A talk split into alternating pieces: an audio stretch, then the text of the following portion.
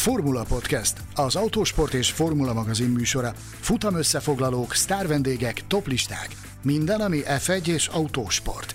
Ha szeretnél hozzájárulni a műsor készítéséhez és fejlődéséhez, látogass el Patreon oldalunkra, amelynek címe www.patreon.com per Formula Podcast. A Formula Podcast virtuális stúdiójában Mészáros Sándor és Gellér Figergő.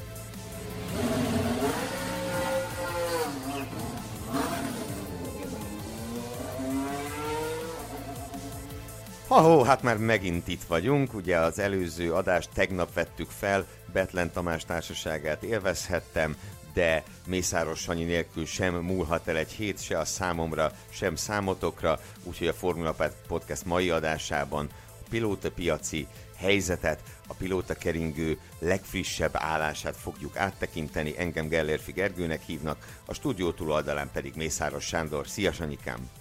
Szervusz, üdvözöllek és üdvözlöm a hallgatóinkat is.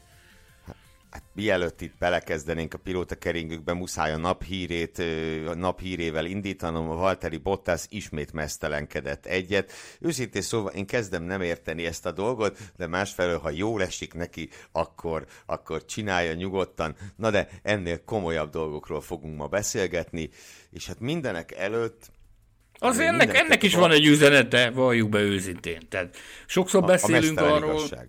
A mesztelen igazság, igen. Tehát sokszor beszélünk arról, hogy mennyivel másabb az élete Valtteri Bottasnak a, az Alfa Romeo kötelékében. Úgy mondanám, hogy mióta távozott a Mercedes közegből, és ez is azt mutatja, ez, a, ez már most hanyadik hullámos mesztelenkedése neki? Legalább három.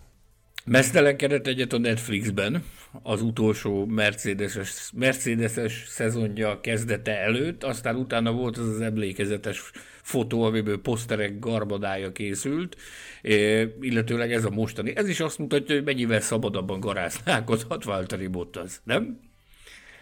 De, de, de, abszolút így van. No, ö, frappáns átkötésem közül mai az, a mai első következik te hol garázdálkodtál a múlt csütörtökön? Azt hiszem, hogy mindenek előtt erről kell beszélnünk. Ugye az Alpin Hungaroringen rendezett háromnapos tesztjének az utolsó napjára jutottál be ha jól tudom, akkor egyedüli újságíróként, nem csak Magyarországon pedig, hanem az egész világon, pedig jó néhányan megpróbáltak oda keveredni a Hungaroringre, de ez egyedül neked sikerült. És az első kérdésem hadd legyen az, nyilván csak annyit árulj el, amit, a, amit hallhatunk ebből, hogy mégis egy privát tesztre hogy lehet bejutni? Hiszen ugye, mint a neve is mutatja, ez egy privát teszt, egy magánesemény, ugye én se csöngethetek be a szomszédba, hogy hallom, házi buli van, jöttem. Hogy lehet egy ilyet kivitelezni? Nagyon sokan kérdezték ezt tőlem. Nem csak a követőink vagy a hallgatóink közül, hanem, hanem szakmabeliek is nagyot néztek erre, hogy ez, ez hogy történhetett meg, mert ahogy a utaltál rá, tényleg nagyon sokan próbáltak meg eljönni erre a háromnapos szeánszra, amit itt tartott a Hungaroringen az Alpin. A válaszom nekem nagyon diplomatikus erre, hogy nem csak én ismerem az Alpin vezetőjét, hanem az Alpin vezető is ismernek engem. Ennek köszönhetően kaptam meg a lehetőséget arra, hogy, hogy bekukkantást nyerjek arra, hogy, hogy hogy is néz ki igazándiból. Voltam már privát teszten, nem ez volt az első alkalom, de ugye ennek azért mégiscsak volt egy érdekes egy érdekes íze ennek a, ennek a háromnapos tréningnek köszönhetően annak, hogy, hogy az Alpin családon kívüli pilóták is jártak itt, és kipróbálták a tavalyi autót, az A521-est. Igazándiból az elmúlt időszakban nagyon sok szó esett arról, hogy az Alpin Akadémia milyen képzést ad azoknak a fiataloknak, akik az akadémián pallérozódnak. Ugye az itt a Hungaroringen kipróbált versenyzők közül Jack Duen az akadémiának a, a kedvezményezetje, mióta Oscar Piastri kurta furcsa módon távozott. És ugye te pont azon a napon lehettél jelen, amikor Jack Duen vezetett, de még egy, mielőtt a pilótákról beszélünk, még egy ilyen technikai kérdést hadd tegyek föl. Uh, nyilván egy verseny hétvégén is megvan az, hogy te, mint újságíró, mit csinálhatsz és mit nem, hova mehetsz be és hova nem, és így tovább. Mennyivel szigorúbb egy ilyen privát teszten a... Mennyivel kötöttebb a te munkád egy ilyen privát teszten, hogy mit szabad és mit nem? Nézd, tehát ez nagyon puritán módon kell elképzelni egy nagy díjhoz képest, tehát itt, itt például nincs motorhome. nincs luxi, nincs sajtóterem, nincs az égvilágon semmi. Volt az a három darab kamion, amiben a, amiben a, a felszerelések voltak, illetőleg a mérnökök, amiben székeltek.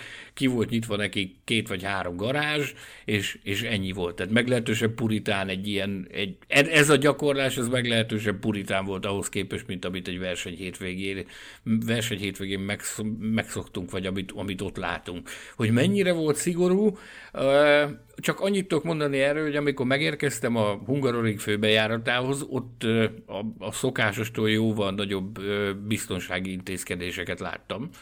Tehát megerősített biztonsági szolgálat dolgozott a Hungaroringen körbe egész mind a három nap alatt.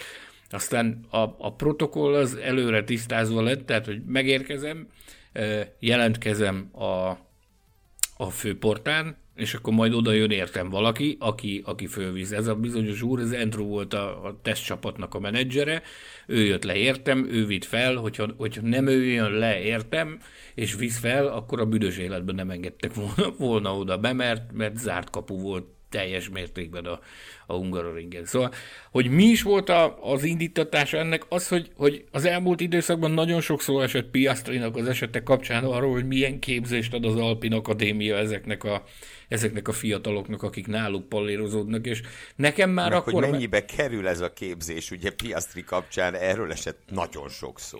Bizony. Ennek kapcsán fogalmazódott meg bennem már jóval korábban, hogy hogy, hogy érdemes lenne egy kicsit behatóbban is tanulmányozni azt, hogy hogy zajlik egy ilyen, egy ilyen gyakorlás, és mi történik egy ilyen, egy ilyen tréningen. Úgyhogy én már akkor elkezdtem kérni a, az Alpin vezetőjétől a lehetőséget arra, hogy valamikor, amikor lőtávolon belül lesz ilyen esemény, akkor én, én szeretném ezt tanulmányozni, hogy hogyan zajlik egy akadémistának a, a, a teszteltetése, vagy a, vagy a, a palléro, pallérozása a csapat által. Ez az alkalom pedig egy, pedig egy kiváló lehetőség volt erre. Ugye ők évről évre, így szeptember tájékán mindig bonyolítanak egy ilyen, egy ilyen egy ilyen többnapos akadémiai tesztet itt a Hungaroringen, úgyhogy én ezt kértem az Alpin vezetőségétől, nyilvánvalóan ezt nagyon sokáig ez fel sem merülhetett, hogy ebből lesz valami, aztán, aztán mégiscsak úgy döntöttek, hogy, hogy egyedüli újságíróként megkapom a lehetőséget arra, hogy tanulmányozzam azt, hogy hogy zajlik egy ilyen akadémiai gyakorlás. Akinek, akinek szintén volt véleményezési joga az én helyszíni jelenlétemmel kapcsolatban, az nyilvánvalóan a Duen család. Jack és az édesapja a motorkerékpáros legenda, a többszörös világbajnok Mick Duen. Őket is megkérdezték arról, hogy van-e kifogásuk az ellen, hogy, hogy én tiszteletemet tegyem ott, és, és megfigyeljem azt, hogy milyen munka zajlik a nap folyamán. Nyilván ezzel kapcsolatban nagyon pozitív volt az ő hozzáállásuk. Nem egyszer, nem kétszer beszélgettünk már egymással a pedok különböző zegzugaiban, úgyhogy ennek köszönhetően jutottam én a egyenesen az Alpin garázsának a mélyére gyakorlatilag, ahol nagyon érdekes volt megfigyelni, hogy hogyan zajlik a munka. Nagyon, tényleg, ezt most őszintén mondom, nagyon büszkék vagyunk rád, mert nyilván az, hogy egy ilyen eseményre bejuthattál, az, az a munkád elismerése is, meg hát a, a megnyerő személyiséged is. Köszönöm, hiszen, köszönöm szépen. Hiszen azért nyilván a kapcsolatrendszer is szükséges egy ilyen akcióhoz. Na de, nézzük, mi zajlott a Hungaroringen. Szétlövés volt-e ez, mert ugye volt a sajtóban ö, egy ilyen megközelítés ennek a dolognak, hogy ez valami olyasmi lenne, mint amit mondjuk a Williams csinált bő 20 évvel ezelőtt Jenson Button és Bruno Junqueira között, amikor ugye eldöntötték, hogy melyikük ö, legyen Ralf Schumacher csapattársa 2000-től, vagy 2000-ben, de aztán ugye ezt az Alpi részéről cáfolták, hogy ez nem egy szétlövés volt, hanem, hanem akkor mi? Én tudod, hogy fogalmaztam meg ezt, hogy ez, ez, ez mi tulajdonképpen? Én ezt egy, egy ilyen képességfelmérő tesztként definiáltam. Legalábbis a tesztnek az első két napját, amikor ugye az első napon Antonio Giovinazzi rótta a köröket, a második napon pedig, pedig Nick de Vries ült. Az, fontos megjegyezni, hogy az A521-es Alpinról beszélünk, ez a tavalyi Alpin konstrukció, teljes egészében, ráadásul a helyszínen azt is kiderítettem, hogy ez, ez nem az okonféle futamgyőztes autó volt, hanem, hanem a, az Alonso féle dobogón záró Formula 1-es versenygép. Tehát a, a, a tavalyi Fernando Alonso A521-es nyúzták ezek a férfiak itt a Magyaródi dombok között. Én azért neveztem ezt képességfelmérőnek, mert azok, akik esélyesek az Alpin volánra, azok közül nem volt itt mindenki. Tehát ergo nem lehet szétlövésnek titulálni. Egy szétlövés az az, amikor ott van az ügy minden érintetje, azok a pisztolypárbajozó urak, akik, akik szeretnék eldönteni az adott volánnak a sorsát. Itt viszont nagyon nem volt itt minden érintetje ennek a bizonyos tehát a, a volán várományosok közül nagyon nem volt itt mindenki. Úgyhogy én ezt, ezt ennek Talán... semmiféleképpen nem titulálnám szétlövésnek talán a legfontosabb személy. A volán mondhatni első számú várományosa nem volt itt, ugye fogalmazhatunk így, nyilván ennek szerződéses okai voltak, de ahogy jelenleg áll a helyzet, talán nem túlzás azt mondani, hogy Pierre Gaslyt nevezhetjük ennek a volánnak az első számú várományosának. Ö, nyilván azt semmiképp se állítsuk, hogy biztosan ő lesz Esteban Ocon csapattársa, de ennyit talán mondhatunk, hogy a, az első számú esélyes ő erre az ülésre. Fogalmazzunk úgy, hogy az összes forrásunk, amilyen, akikhez fordulni tudunk ebben az ügyben, és rálátásuk van erre az ügyre, vagy a tűz közelében vannak, ők mindannyian úgy foglaltak állást, hogy, hogy Pierre Gasly az első számú esélyese az Alpin volánnak. Sőt, nem csak ők, hanem a pilóta, piac, pilóta piacra jó rálátással bíró, a mezőny más szegmensében tevékenykedő emberek, csapatfőnökök, sportigazgatók, menedzserek, asszisztensek, fíziók, akik, akik ugye mozognak ezekben a körökben, ahol az információ jön-megy, gyakorlatilag kivétel nélkül mindenki egyöntetően állítja azt, hogy Pierre Gasly az első számú várományosa az Alpin volányának, sőt, eh, egyesek, eh, egyes források, akiknek egyébként nagyon sokat adunk a szavára, már a hungaroringi háromnapos teszt kezdete előtt letették a garast azzal kapcsolatban, hogy gyakorlatilag ez már egy lefutott történet. Az, hogy, hogy ide érkeztek pilóták, akik megragadták az esélyt és, és teszteltek, és megmutatták azt, hogy mire képesek, hogyan képesek, tehát hogy mi volt a lényeg ennek a tesznek. Tehát azt kellett megmutatni, hogy hogyan tudsz beilleszkedni egy ilyen mikrokörnyezetbe, mint amilyen az Alpinnak a, a, ez, a, ez a tesztcsapata, akik bonyolítják az ilyen jellegű gyakorlásokat. Hogyan találod meg a kommunikációt a mérnökökkel, hogyan találod meg a, a módját annak, hogy felgyorsítsd magad egy ismeretlen járműben, amit gyakorlatilag korábban soha nem vezettél, hogyan tudod a rendelkezésre álló egy nap alatt abból kihozni a maximumot. Ezt kellett megmutatniuk ezeknek a fiúknak ezen a, ezen a, ezen a hungaroringi, a hungaroringi bevetés alkalmával és azt mondja minden forrásunk, hogy mielőtt ez az esemény elkezdődött, már előtte gyakorlatilag le volt focizva ez. Ezt azért tartották meg, mert a, a csapatnak a vezetése nagyon kíváncsi volt arra, hogy milyen potenciál rejlik ezekben a fiúkban, akik, akik lehetőséget kaptak itt ezen a tréningen. Pierre Gasly átigazolása ugye egy másik csapatot is érint, és mindjárt rátérünk majd az Alfa Taurira, de előtte van még egy kérdésem itt a, magával a tesztel kapcsolatban. Uh, ugye egy ilyen teszt, ami most részt vettél, részt vehettél, egy kicsit más jellegű, mint, mint mondjuk egy szezon előtti gyakorlás, amikor az aktuális F1-es autókat próbálgatják, hiszen ugye itt korábbi F1-es autókkal van dolgunk, és éppen ezért nem az autó, hanem az ember van a fókuszban. Milyen különbséget jelent ez? Mondjuk ki egy ilyen akadémiai teszt, miben más, mint mondjuk egy kollektív teszt? Az egész arról szól, hogy magát az embert próbálják csiszolni, és magát az embert igyekeznek edukálni, és megadják neki a lehetőséget arra, hogy gyakorlatilag nyomás és teher nélkül ismerkedjen azzal a azzal a technikával, vagy azzal a technikai színvonallal, ami majd a későbbiekben várhat rá a Forma 1-ben. Direkt így mondom, hogy várhat, mert attól, hogy valaki akadémista, az még nem jelent garanciát arra, hogy a későbbiekben versenyzési lehetőséget is kap. Érdekes volt egyébként megfigyelni. Próbáltam tájékozódni arról, hogy, hogy milyen az összeállítása a a csapatnak, akik az ilyen, az ilyen privát tesztet bonyolítják, ezt az úgynevezett akadémiai tesztet.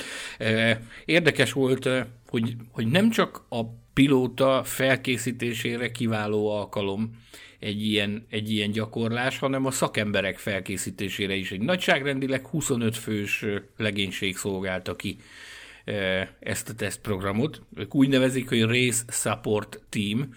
Kiváló kollégánktól a technikai igazgatók fejedelmétől, Jánbári Zsoltól sokat hallottunk erről a múltban, hogy a Williams-nél is létezett ilyen, hogy, hogy race support team.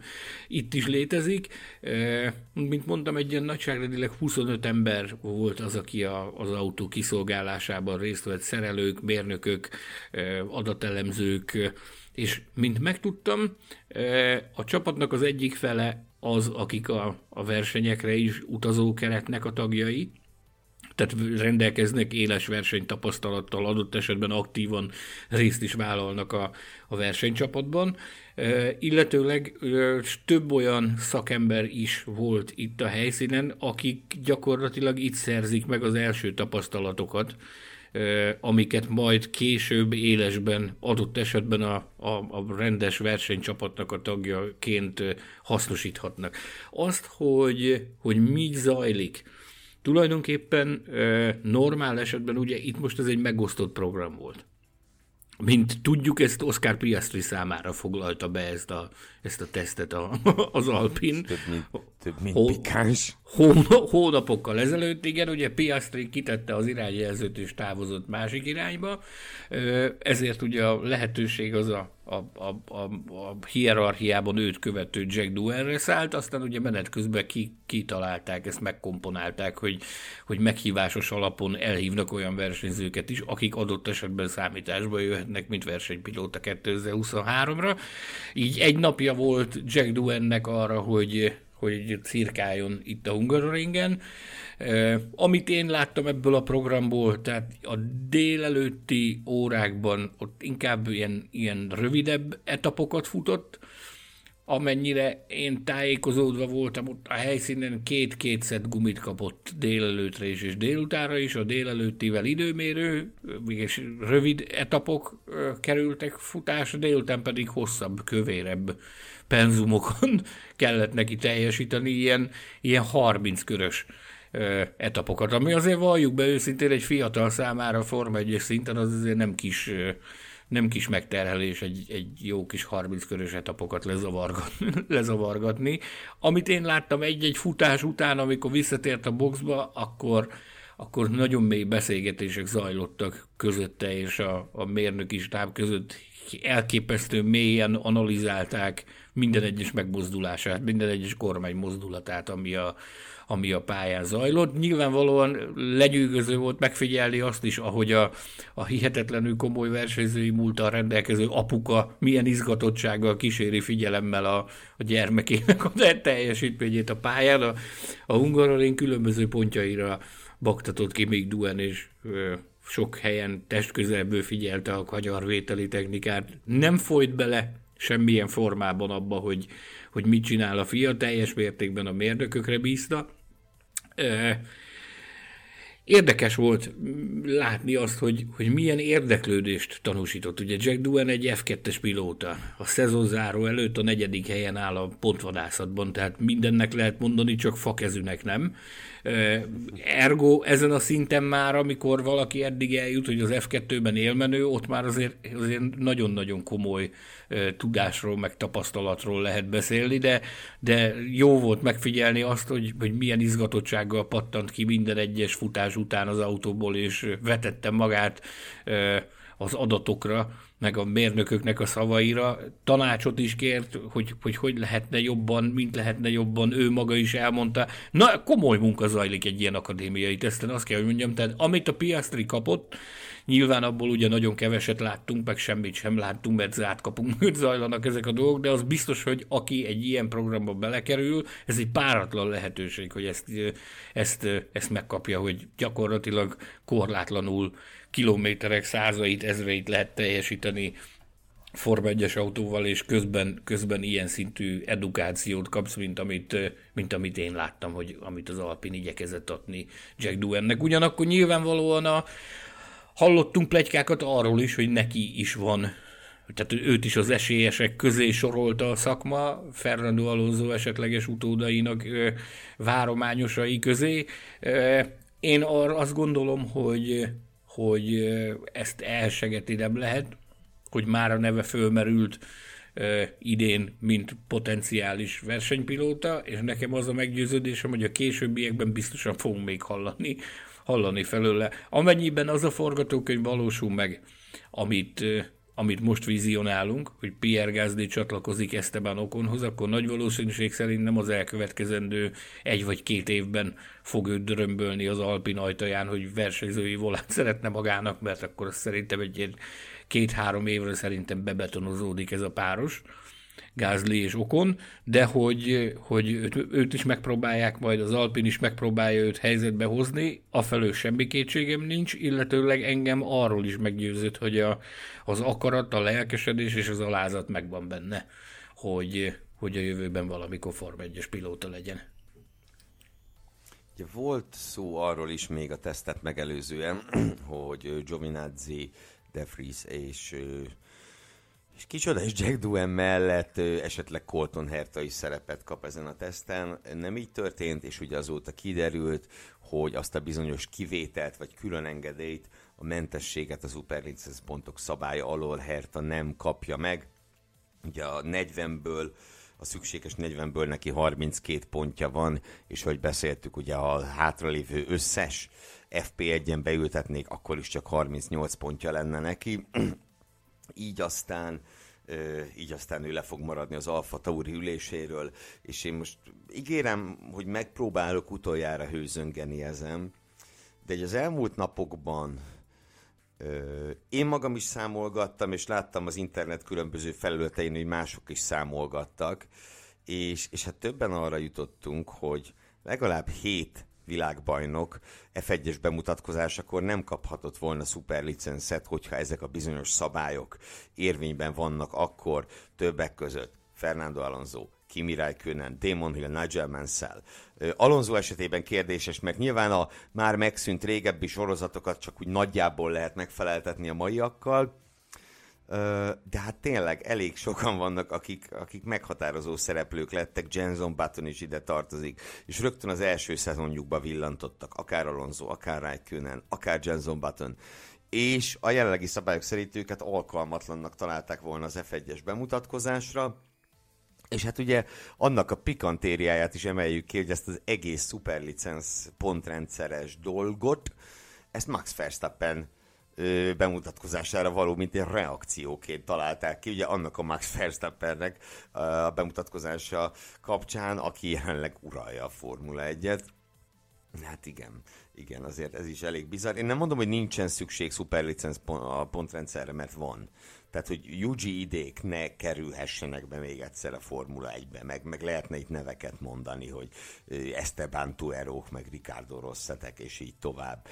De de én hogy mondjam, tehát most összevetjük a két amerikait, Colton Hertát, meg azt az amerikait, aki, aki jó esélye bemutatkozhat jövőre, hát én nem tudom hogy melyiküket. Na, hogy szóval, mekkora a felháborodás, na. hogy mekkora a felháborodás ezzel kapcsolatban, engedj meg nekem egy sztorit. Vasárnap délben ebédelni készültünk a kedves feleségemmel, amikor megcsörrent a telefonom, és Zsalló is Leszter nevét láttam a kijelzőn. Régi, általam nagyon nagyra becsült autóversenyző fenomén és családi jó barát, és Fölvettem a hívásod, és őrjönkbe kérdezte, hogy ez tényleg igaz, hogy a Colton Herta nem kap szuperlicenszet.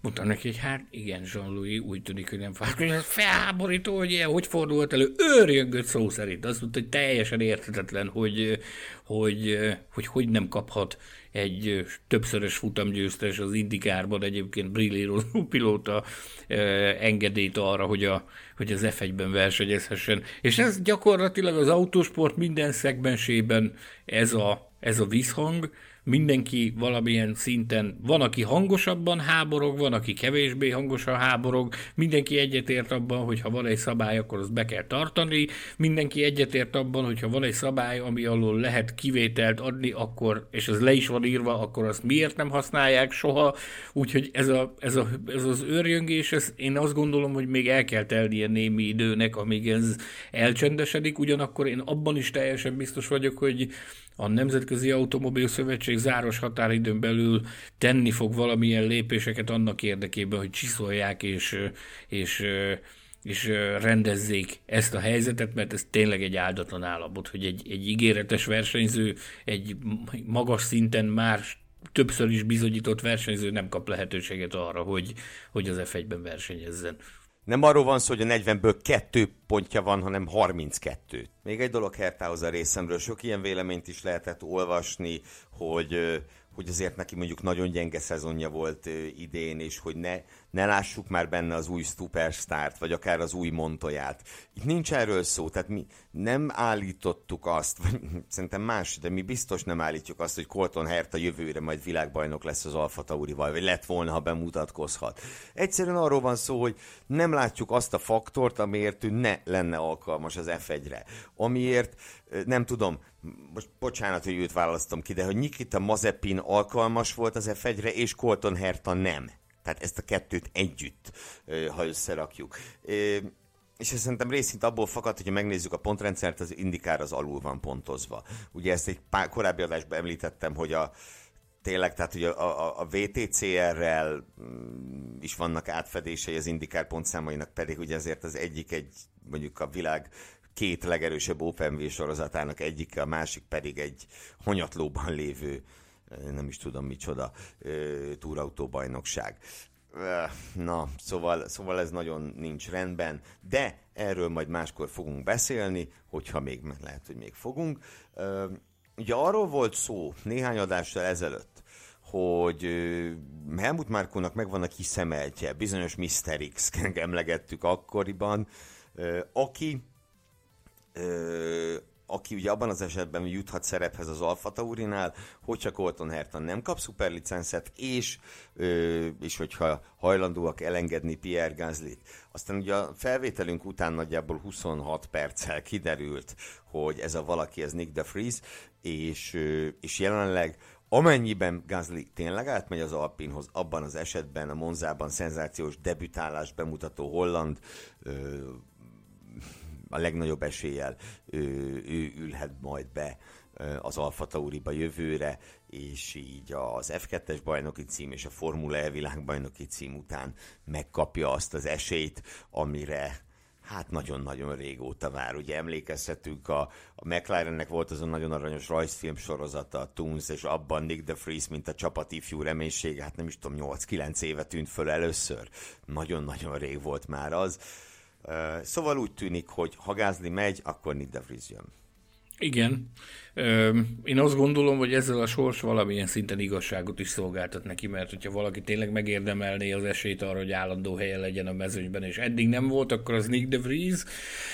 A kérdés inkább az, hogy min múlik. Tehát tőlem a legtöbben ezt kérdezik, hogy, hogy de hogyha ez ennyire nyilvánvaló, akkor, akkor miért nem boltolták már le, és miért nem történt meg az ezzel kapcsolatos bejelentés? Hát ugye az teljesen egyértelműnek tűnik, hogy az Alpin ragaszkodik Gázlihoz, ugye egy francia nemzeti csapat összeállításával palástolni lehet azokat az öngólokat, amiket kaptak a, az Alonso és a Piastri elvesztésével, ez nekik egy tökéletes eszköz, viszont hát azért Helmut Márko tudjuk nagyon jó, hogy egy dörzsölt öreg róka, tehát ő szeretné maximalizálni az ebben rejlő potenciált, egy ilyen, egy ilyen ügyletben, hogyha el, el kell engednie azt, akit ennyi éven keresztül magukhoz láncoltak és, és fordítottak pénzt erőt, energiát, technikát a, a felnevelésére. Nyilvánvalóan Betlen Tamás kedvenc témája az, amin, amin a, az egyezkedés zajlik, ez pedig a... A Diós Győr? nem, nem a Diós Győr szeretné magának Helmut Márkó, bár lehet, hogy azt is. Ő inkább egy, egy jókora adag vaskos dollár köteget szeretne látni szerintem az Alfa Tauri számláján megjelenni. Ezzel kapcsolatban ugye ennek azért ez nem úgy működik, hogy egyik pillanatról a másikra lebonyolódik egy ilyen tranzakciónak a, a megejtése, tehát ehhez azért időre van szükség. Forrásaink azt mondják, hogy nem kell azért olyan nagyon-nagyon sokat várni arra, hogy ez bekövetkezzen. Kivált kép annak fényében, hogy ugye az Alpin teszt megvolt egy héttel ezelőtt, az Alpin tökéletesen látja, hogy, hogy mi az, amit elenged, mármint ha úgy gondoljuk, hogy Nick de Vries esetleg volt szansz arra, hogy kiüsse a nyerekből Pierre Gázlit, akkor, akkor, akkor elegendő időnek kellett eltelnie ahhoz. Nem tudjuk az eredményeket, ez egy fontos dolog a tesztlátogatáshoz, hogy időeredményeket, mint hangsúlyoztam, ez egy exkluzív és privilegizált lehetőség volt, hogy jelen lehettünk, de bizonyos kompromisszumokat el kellett fogadni, például azt, hogy nem kaptunk időeredményeket. Tehát nem tudjuk, hogy azok közül a pilóták közül, akik megfordultak a Hungaroringen, ki milyen időeredményt ért el, ki mit produkált, e, ezért nem, tudjuk, nem tudunk semmit mondani azzal kapcsolatban, hogy, hogy valójában milyen konzekvenciákat szűrtek ők le ebből a, ebből a háromnapos gyakorlásból és abból a munkából, amit ezek a pilóták végeztek itt nálunk Magyaródon.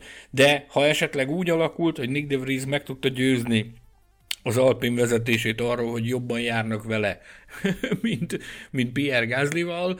E, én nem tartom elképzelhetetlennek ismerve az ő kvalitásait, hogy tudott olyat mutatni, ami fejvakarásra késztette az Alpin vezetőit. Ennek ellenére a teszt lebonyolítása óta is az ügyhöz közel álló forrásaink kivétel nélkül mindannyian azt jelzik, hogy az Alpin döntése az tiszta, Pierre Gasly, a deal létre fog jönni, és már nem is vagyunk olyan nagyon messze ennek a bejelentésétől. Én a magam részéről nagyon kíváncsian várom, hogy mikor fog ez megtörténni ilyenkor szoktam, ugye amikor aktualitásokról beszélünk, ilyenkor szoktam pontos időjelzést adni, ugye jelenleg ked negyed hat van, mert ugye hát na, majd nehogy megint úgy járjunk, hogy befejezzük a felvételt, és három perccel utána érkezzen egy, egy rendkívüli hír, a, például Gázli Alpin szerződése, de ha már itt a felvétel után érkező hírek, itt a felvétel közben is nyilvános lett valami, amelyet mi néhány órával ezelőtt tudtunk meg,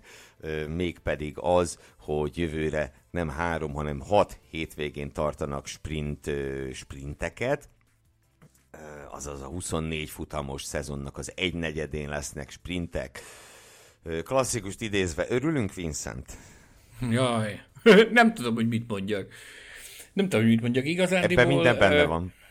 E, igazándiból a, a sprint formátumos e, hétvégék, hát én azt gondolom, hogy nagyon sokat lehetne vitatkozni azon, hogy van-e hasznuk, vagy van-e hozadéka, vagy nincs üzleti szempontból a, a világbajnokság szervezője számára biztosan van hozadéka a sprint versenynek, mert mégiscsak egy olyan portéka, amivel lehet fölfelé rófolni ezeknek a verseny hétvégéknek az árfolyamát.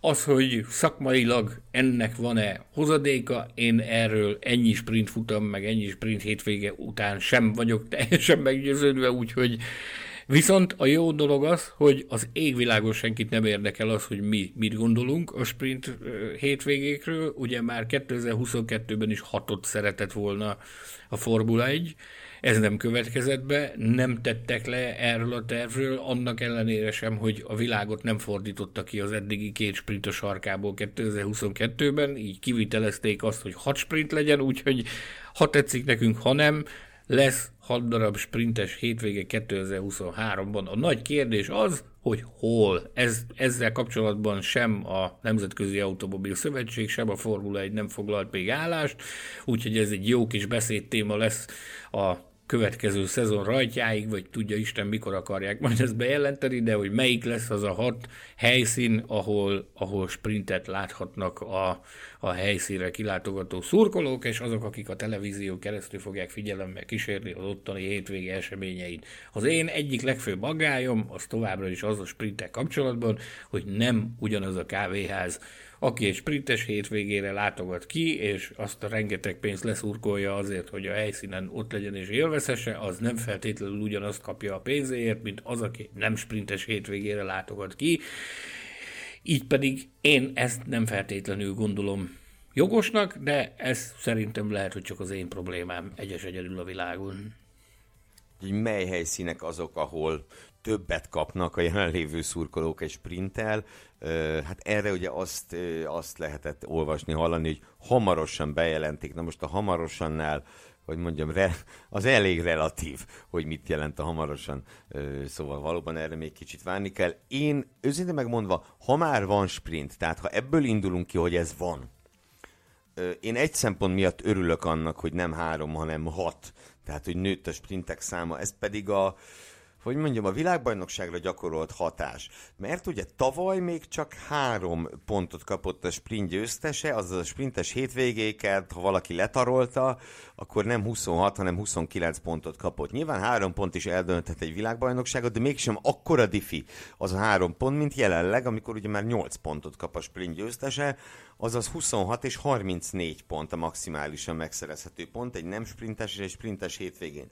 És mivel idén összesen csak három van, ekkora pontkülönbséggel, az azt jelenti, hogy, hogy nagyon sokat számít az gyakorlatilag a bajnoki pontversenyben is, hogy azok a pályák, az a három kiválasztott pálya, ahol sprint van, azok kinek fekszenek jobban. Hat az talán igazságosabb eloszlást tesz lehetővé.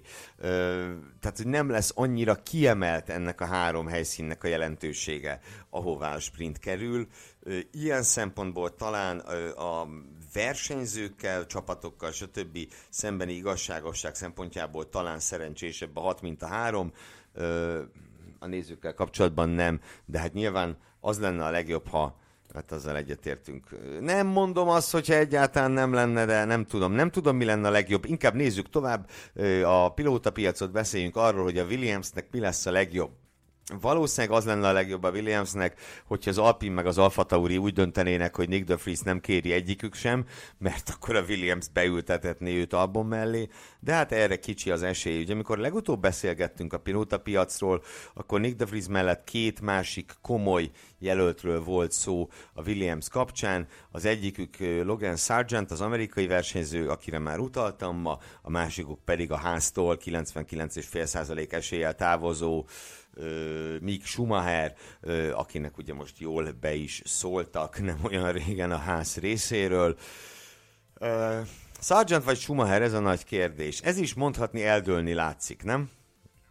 Minden információforrásunk, akik az iparákban jönnek-mennek, egyöntetően úgy foglal állást, hogy Logan Sargent mellé teszi a, a, az X-et Jos Capito és Dorilton úr, a Dorilton vezetése.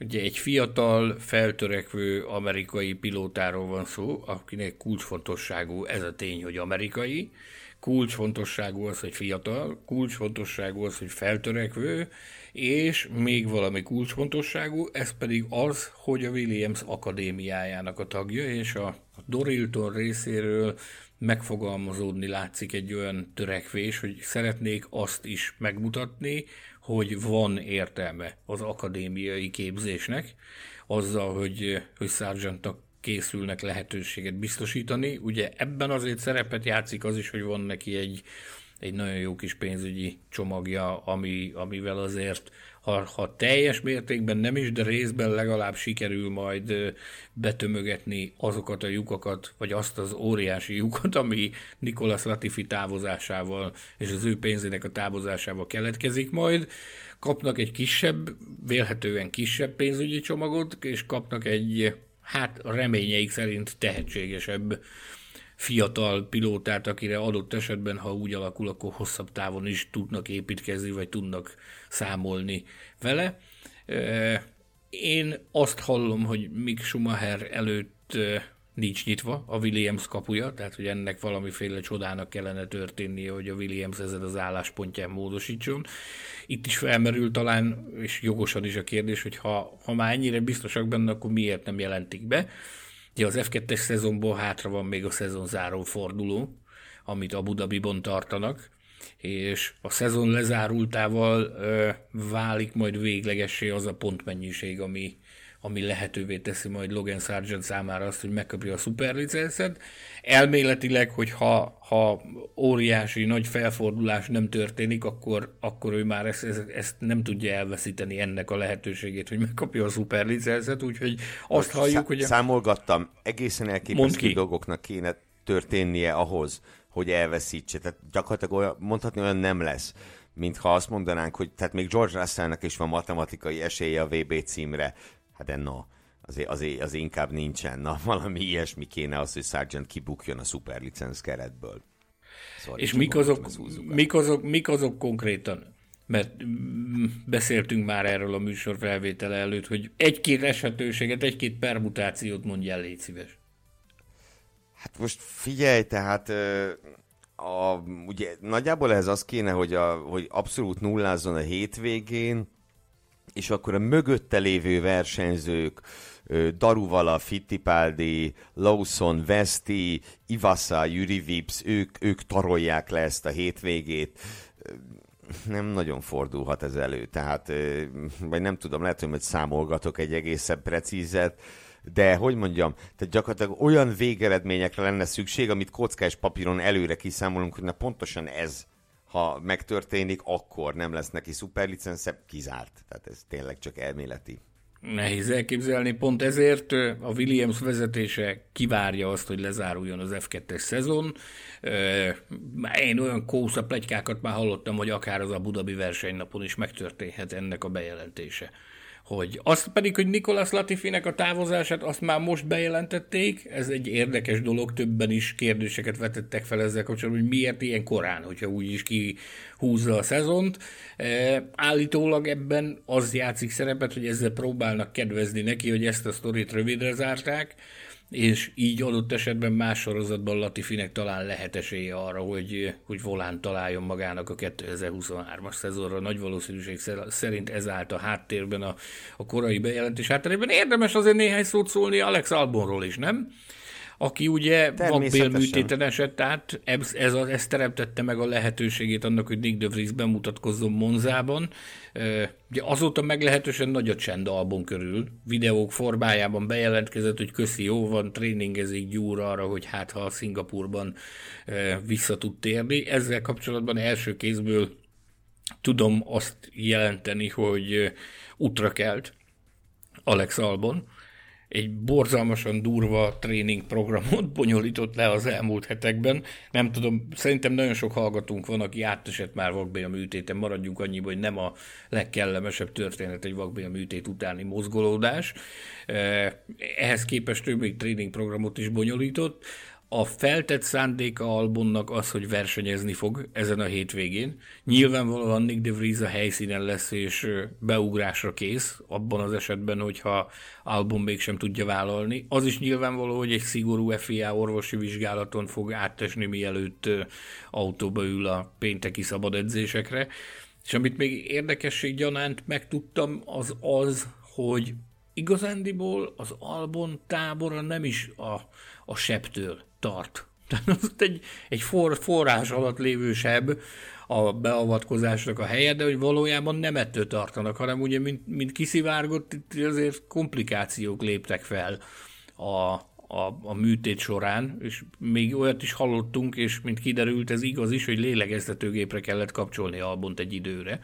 És ez egy érdekesség volt, utána eredtünk egy kicsit, megmasszíroztuk ezt a vonalat, és azt mondják, hogy egy ilyen eset után miután lélegeztetőgépre voltál kapcsolva x ideig, a tüdőnek, meg a légző szerveknek gyakorlatilag regenerálódnia kell, meg rehabilitálódnia kell, és attól tartanak a leginkább, hogy a légzéssel lesz nála probléma Szingapurban, ami ugye egy, egy brutálisan forró helyszín, ezt meg tudom erősíteni, mert jártam már Szingapúri nagy díjon, hogy hiába van az éjszaka kellős közepén, az a páratartalom, meg az a hőség azért az éjszakai órákat is meglehetősen kellemetlenné tudja tenni. Azt mondják, hogy, hogy légzőszerv tekintetében az egyik legbrutálisabb megterhelést a, a szingapúri nagy díj jelenti, tehát erre vállalkozik ez a fiú, hogy ezen a hétvégén megpróbál ezen a ezen a forró ég, égövön visszatérni a, a Williams versenyautójának a volánja mögé, és végigcsinálni a hétvégét.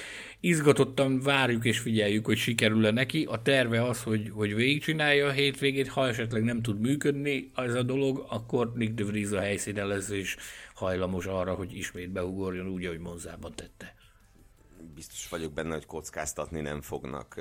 Nem csak azért, mert az egészség az első, hanem azért sem, mert nincs igazán értelme.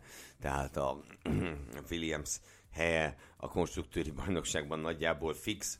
De Vries bemutatta, hogy tudja helyettesíteni Albont, Albonnak meg nincs veszélyben a jövő évi helye, innentől tényleg miért, miért rizikóznának. Én azt mondtam a menedzserének, én azt mondtam a menedzserének, Jacques Smithnek, hogy ez gyakorlatilag, ha ezt az album megcsinálja, ez egy Iron Man külön díjas teljesítmény lesz, hogyha ez végig tudja csinálni. Nem tudom, én azt hiszem, kilenc éves voltam, amikor vakbi a műtétől áttestem, emlékszem rá, hogy két évig csillagokat láttam, amikor meg kellett mozdulni, és, és nem voltam lélegeztetőgépre kötve akkor. Tehát, hogy nem egy egyszerű történet, amire Alex Albon vállalkozik, le a kalappal előtte, hogy egyáltalán a gondolata felberült a fejében annak, hogy végigcsinálja ezt a hétvégét mélyen egyetértek. Itt pár perccel ezelőtt ugye utaltál rá, hogy Nikolas Latifit azért azért jelentették be ilyenkor mert mint azt, hogy távozik a csapattól, hogy ezzel megkönnyítsék a dolgát, mm, az a kapcsolatban, hogy ülést találjon 2023-ra.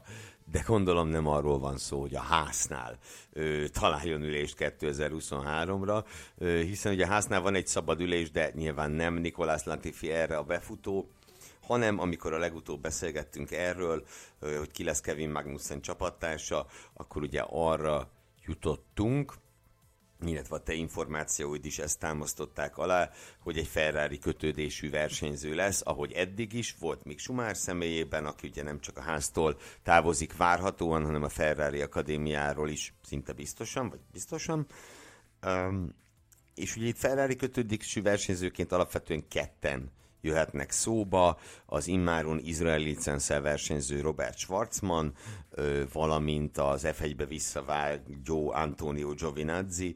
Persze ott lehetne még Kalum Aylot is, aki az Indikárban szerepelt, de több, mint outsider, azt hiszem így fogalmaznék az ő esélyeit illetően.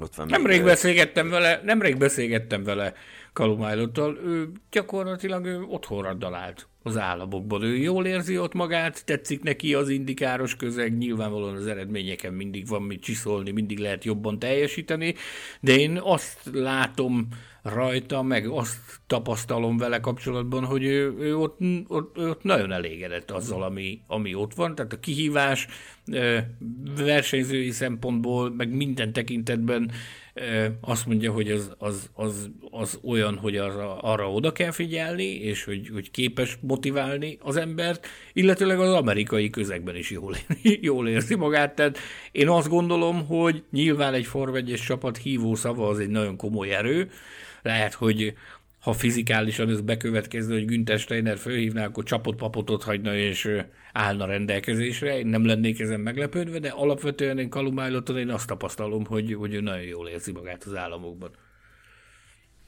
Igen, és hát ugye elvileg még Arthur Lökler is szóba jöhetne, de hát őt az eredményei sajnos én így fogalmaznék, hogy sajnos nem predestinálják egy F1-es ülésre. Szóval Schwarz van, majd Giovinazzi. Hallottál-e valamit mostanában, hogy melyikük felé billenhet a mérleg nyelve?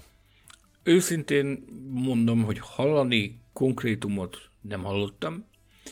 Azt hall, viszont hallottam, hogy az a fajta nyomásgyakorlás, amit itt az egyik legutóbbi ilyen pilótapiacos műsorban e, ecseteltem, hogy valójában Giovinazzi azért vállalta el ezt az Alpin tesztet, hogy valamilyen szinten sarokba szorítsa Mattia Binotton, és nyomást gyakoroljon rá, hogy az utóbbi időben Schwarzban a nyilvánosság előtt is favorizáló Ferrari főnök egy picit jobban nyúljon az ő hóna alá is, mert adott esetben a Ferrari el is veszítheti őt, hogy úgy tűnik, hogy ez működik. Az elmúlt napokban arról hallottunk, hogy a Ferrari ugye mindenképpen szeretné megtartani azt a versenyzői ülést, amit a, amit, amire valamilyen szintű ráhatásuk van. Ezt egyre több helyről hallom azt, hogy valójában nincsen szerződéses kötelezettsége a háznak arra, hogy, hogy az egyik volánjukat azt felajánlják a Ferrari-nak. Ennek ellenére a Ferrari szeretné azt, hogy, hogy abban az ülésben továbbra is az ő valamelyik protezsáltjuk folytassa a tapasztalatszerzés és a pallérozódást, még úgy is, hogy nekik nagy valószínűség szerint az elkövetkezendő néhány évben nem lesz szükségük versenyzőre, mert ők el vannak rendezve Löklerrel és Sainzal több évre. Én azt gondolom, hogy ez egy nagyon ígéretes páros, és ezt ők is így gondolkodnak erről, rájuk lehet építeni hosszabb távon is. És hogy, hogy Mattia Binotto az elmúlt napokban állítólag hát üzemmódot váltott, és, és inkább Giovinazzi-t helyezi előtérbe. Nyilvánvalóan nem ugrott ki a gatyájából állítólag örömében, amikor megtudta, hogy a, a pilótájuk tényleg elvállalja ezt az alpin tesztet, és eljön ide a Hungarorigre, és beül egy másik rivális márkának az autójába, és kipróbálja, hogy ez a figyelmeztető lövés az állítólag működött. Úgyhogy azt hallom, hogy amennyiben ö, amennyiben a Ferrari irányából érkezik a, a következő házpilóta, akkor az Antonio Giovinazzi lehet. Ugyanakkor e, azt is hallom, hogy Steiner, Günther Steiner minden irányba tárgyal, tényleg minden irányba folytat tárgyalásokat, tehát állítólag olyan embereket is, ö, olyan emberekkel is folytatott háttérbeszélgetéseket, akik ö, szerződéses kötelezettséggel tartoznak egy másik istáló irányában. Neveket engedelmeddel, meg engedelmetekkel most nem mondanék, de, de több menedzsertől hallottam vissza ilyet, szóval a, a ház nagyon is aktív, róluk sokkal kevesebb szó esett az elmúlt időszakban, mint az Alpinról vagy az Alfa Tauriról, de, de ennek ellenére ott is megy a teperés. Azt én még továbbra is azt mondanám, hogy Nico Hülkenberg esetleges szerződtetése azt én inkább tárgyalási fogásnak tartom. Biztosan zajlanak beszélgetések, de én azt inkább tárgyalási fogásnak tartom a ház részéről.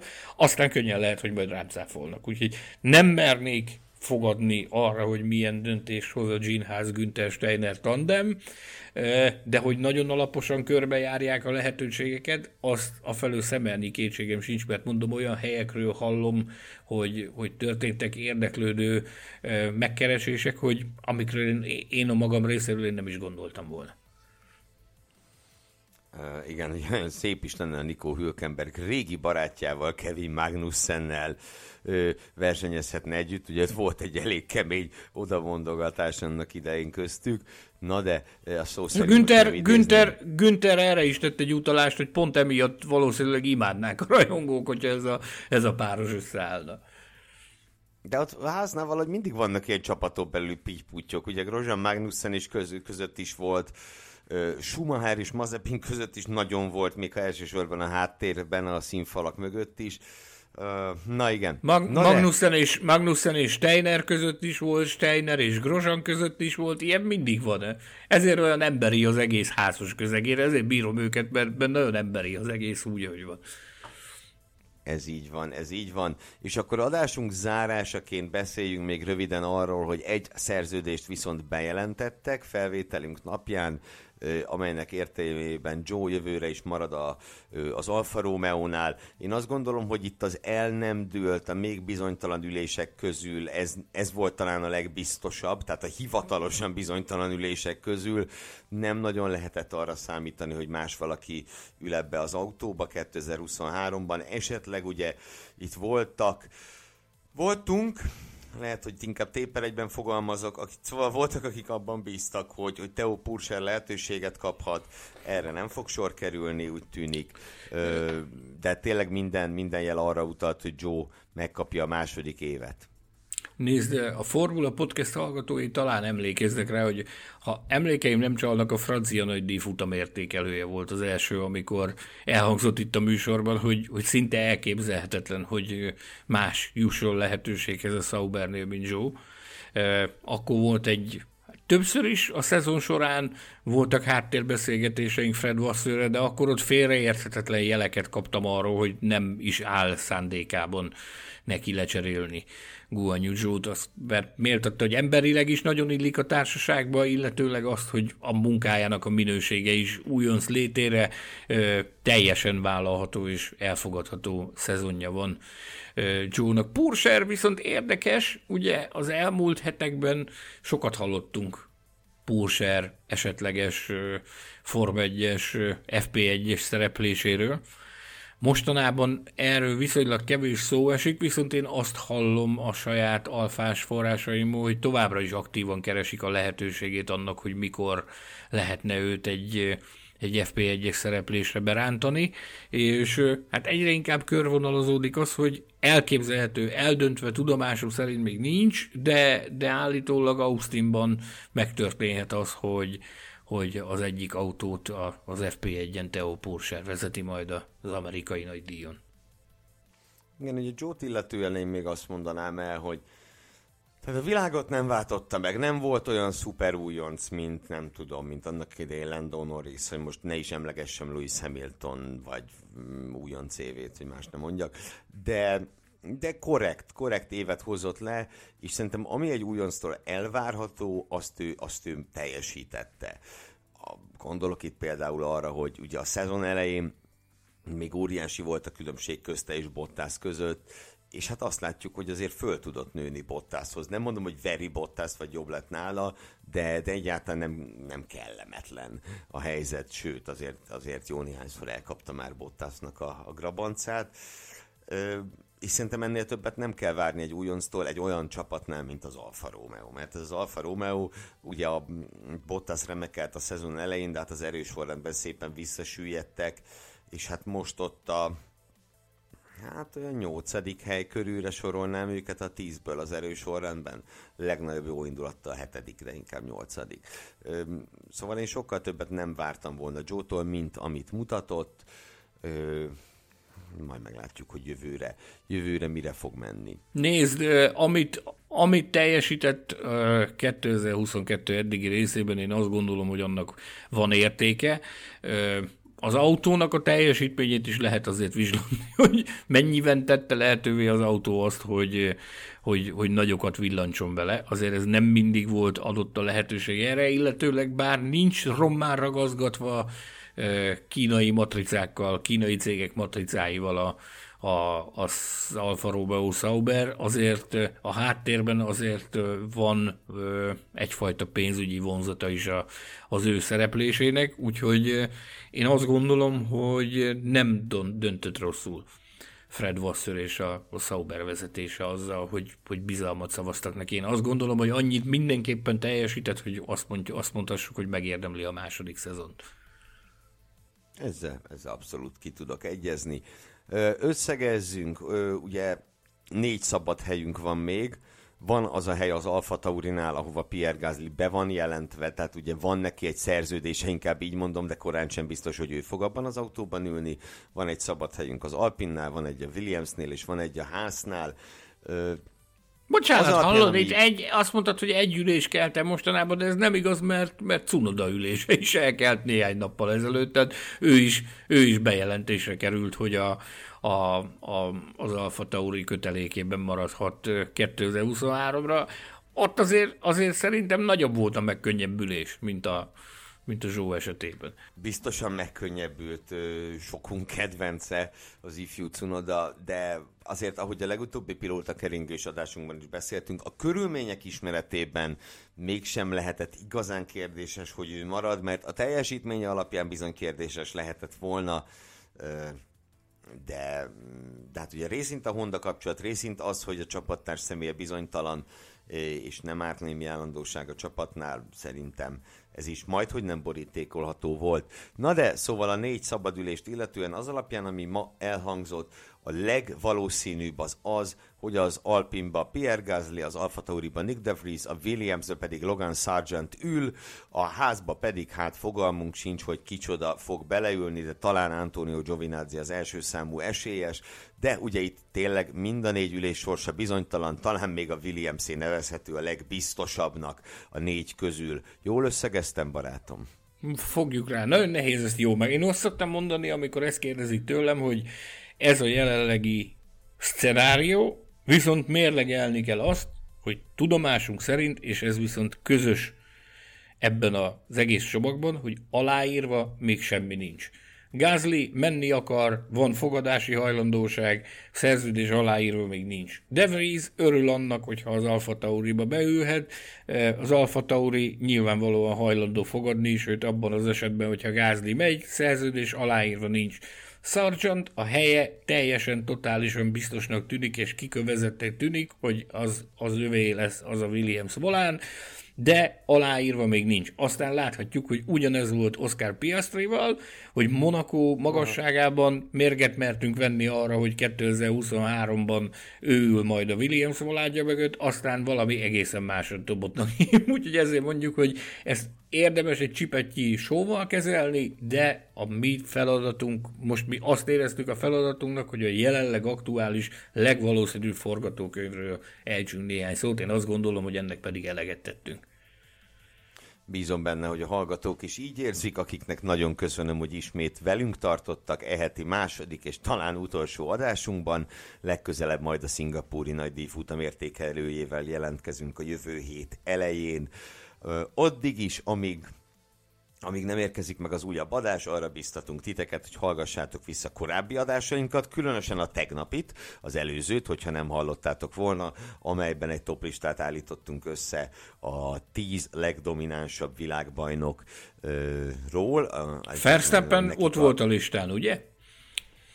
Még nem, még nem, de a szezon végére oda kerülhet. Ellenben ugye azt kiszámoltam, hogyha a szezon csak Monzáig tartott volna, akkor bizony ott lenne a tíz között. Így meg majd a szezon végén meglátjuk, hogy hova akkor kerül, de én lehet, mernék hogy... rá azért. Lehet, hogy ezért látogatott Budapestre a, a hét elején, mert hírét vette annak, hogy képes voltán nem rangsorolni őt ebbe a, ebbe a top listába, ugyanis itt járt nálunk Max Verstappen, vasárnap éjszaka érkezett, a hétfői napot itt töltötte, tudomásuk szerint a Hungaroringen porsézett a, az édesapjával, Jos Verstappennel. Ugye ez náluk egy családi program, hogy időről időre felbukkannak Európa különböző pályáin, és Porséval bonyolítanak gyakorlásokat, és a Hungaroring is szokott szerepelni ezek között a helyszínek között. Állítólag így volt ez most is. A, az éberebb rajongók ki is szúrhatták Budapesten, a világbajnokot, láttam képet a, a Twitteren, egy rajongó hölgy töltötte fel, hogy neki is kisikerült, nem hogy spottolni a Max Verstappen, de még selfit is készített vele az itt tartózkodása ideje alatt, ugyanakkor tudjuk, hogy a mai napon, ma kedd van, a kora délutáni órákban vagyta el Budapestet, és nagy valószínűség szerint innen indult el Szingapurba ahol a hétvégén ugye versenyeznie kell. Úgyhogy Max Verstappen is nálunk járt. Ki gondolta volna, hogy ebben a kis rövid szünetben itt Budapest lesz a, és a Hungaroring lesz a, a Forma egy epicentruma, nem? Nagyon jó hangzik ez, nagyon jó hangzik ez. A motorsporttal foglalkozó podcastek epicentruma pedig a Formula Podcast Facebook csoport. Ide javasoljuk, hogy lépjetek be minél többen, ha már ben vagytok, akkor kommentáljatok, véleményezzetek, osszátok megadásainkat, ezt külön nagyon-nagyon megköszönjük. Továbbá böngészétek a formula.hu nevű weboldalt, ahol, ahol a legfrissebb hírekről értesülhettek rendszerint, például a hat sprintes bejelentés is gyakorlatilag egy perccel a hivatalos közlemény után már kint volt nálunk, úgyhogy, úgyhogy érdemes ezt az oldalt nézegetni, valamint amiért nagyon hálásak vagyunk, hogyha fölnéztek a Patreon oldalunkra, www.patreon.com per Formula Podcast weboldalra, ahol megtaláljátok azokat a lehetőségeket, amilyen módon kisebb, közepesebb vagy nagyobb összegekkel támogathatjátok a Formula Podcast készülését és működését. Ezt is nagyon köszönöm nektek, és nem csak én, hanem Betlen Tamás elnyűhetetlen főszerkesztő, Hilbert Péter művészeti igazgató, valamint Fűzi András kép és borító mágus is köszöni nektek a figyelmeteket és a jóságotokat és a kedvességeteket. Találkozzunk legközelebb is, addig is szeressétek nagyon az autósportot, és legyetek jók, ha tudtok. Sziasztok! Sziasztok! Hallgass meg korábbi műsorainkat, valamint iratkozz fel ránk Spotify, Google, Apple Podcast vagy más csatornáinkon. A linket megtalálod a leírásban, illetve a formula.hu weboldalon. Ha szeretnél hozzájárulni a műsor készítéséhez és fejlődéséhez, látogass el Patreon oldalunkra, amelynek címe www.patreon.com per Formula Podcast.